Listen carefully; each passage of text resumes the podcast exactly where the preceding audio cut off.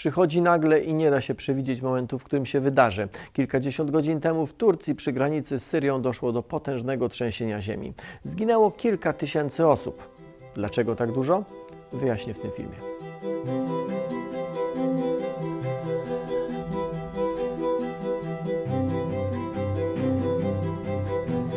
Tamte rejony są aktywne sejsmicznie, ale do tak dużych wstrząsów e, w ostatnim stuleciu doszło tylko raz, w 1939 roku. Kolejne trzy razy, trzy wstrząsy były mniejsze niż teraz. E, najsilniejszy z tych obecnych wstrząsów miał moc 7,8 stopnia w skali Richtera, co odpowiada energii wydzielonej podczas największej eksplozji nuklearnej oraz znacząco przekracza energię powstałą podczas zrzucenia np. bomby atomowej na Hiroshima. Oprócz Turcji i Syrii wstrząsy sejsmiczne i ten główny i te wtórne były odczuwane również w Iraku, w Libanie i na Cyprze. Takie trzęsienie ziemi sieje ogromne zniszczenia. Zresztą pewnie widzieliście już na zdjęciach nie tylko z, turec z tureckich miast.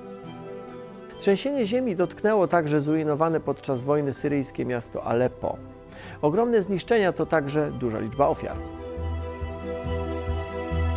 Trzęsienie ziemi, które nawiedziło Turcję, miało epicentrum zaledwie 18 km pod powierzchnią gruntu i to jest bardzo mało i przełożyło się to na zniszczenia i na liczbę ofiar. Ponadto do głównych wstrząsów doszło w środku nocy, gdy ludzie spali. Ucieczka z domów i mieszkań była bardzo utrudniona, bo wstrząsy zniszczyły infrastrukturę energetyczną. I kolejna sprawa. Po wstrząsie głównym nastąpiła długa seria wstrząsów wtórnych, podczas których budynki osłabione zawaliły się czy zawalały się jak domki z kart. Sytuacja na miejscu jest bardzo trudna, a sprawę dodatkowo pogarsza pogoda. Pada deszcz i śnieg, a temperatura w okolicy wynosi około 0 stopni Celsjusza. Nieco obrazowo mówiąc, powierzchnia ziemi, po której stąpamy, przypomina trochę kry na wodzie, kry, które są w ciągłym ruchu. Niektóre z nich się zderzają, inne na siebie nachodzą. Duże trzęsienia ziemi spowodowane są właśnie tym ruchem. Obszary na styku tych płyt przy ich krawędziach nazywamy obszarami sejsmicznymi. Pogranicze turecko-syryjskie ze względu na położenie właśnie na styku płyt tektonicznych jest obszarem silnie sejsmicznym, gdzie często dochodzi do wstrząsów wstrząsów. Płyty tektoniczne, jest ich w sumie na całym globie mm, kilkanaście, są w ciągłym ruchu. Podczas tego ruchu dochodzi do ich zderzeń i e, sytuacji, w których ocierają się one o siebie. Energia tych zderzeń nie jest jednak od razu uwalniana, bo każda płyta może przez jakiś czas tę energię magazynować. Trochę tak samo jak wyginana plastikowa linijka. Można ją wyginać, ale w końcu pęknie, tak jak w końcu Ziemia się zatrzęsie. W ciągu roku trzęsień Ziemi na Ziemi rejestruje się kilkaset tysięcy, ale duża ich część jest dla ludzi i budynków nieodczuwalna. Tych, które odczuwalne są bez specjalnych przyrządów, e, sejsmografów jest około 8 tysięcy, a tych naprawdę groźnych jest kilkanaście.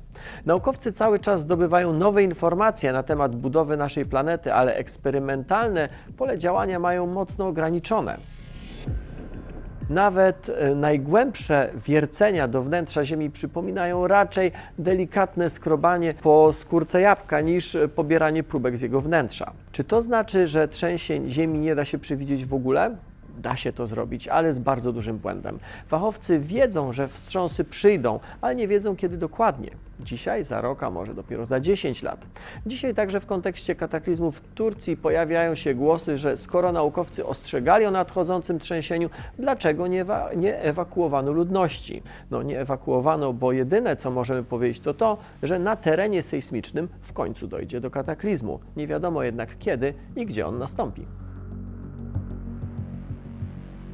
Od naukowców oczywiście oczekuje się precyzji we wskazaniu nie tylko miejsca, ale także czasu oraz siły wstrząsów. To z całą pewnością przerasta nasze dzisiejsze możliwości. Każda granica pomiędzy płytami ma nieco inny charakter. Na każdej inaczej wygląda scenariusz wypadków, zanim nastąpi najgorsze. Naukowcy zauważają pewną powtarzalność zdarzeń i dlatego analizują nawet te najmniejsze drgnięcia. Co ich interesuje najbardziej?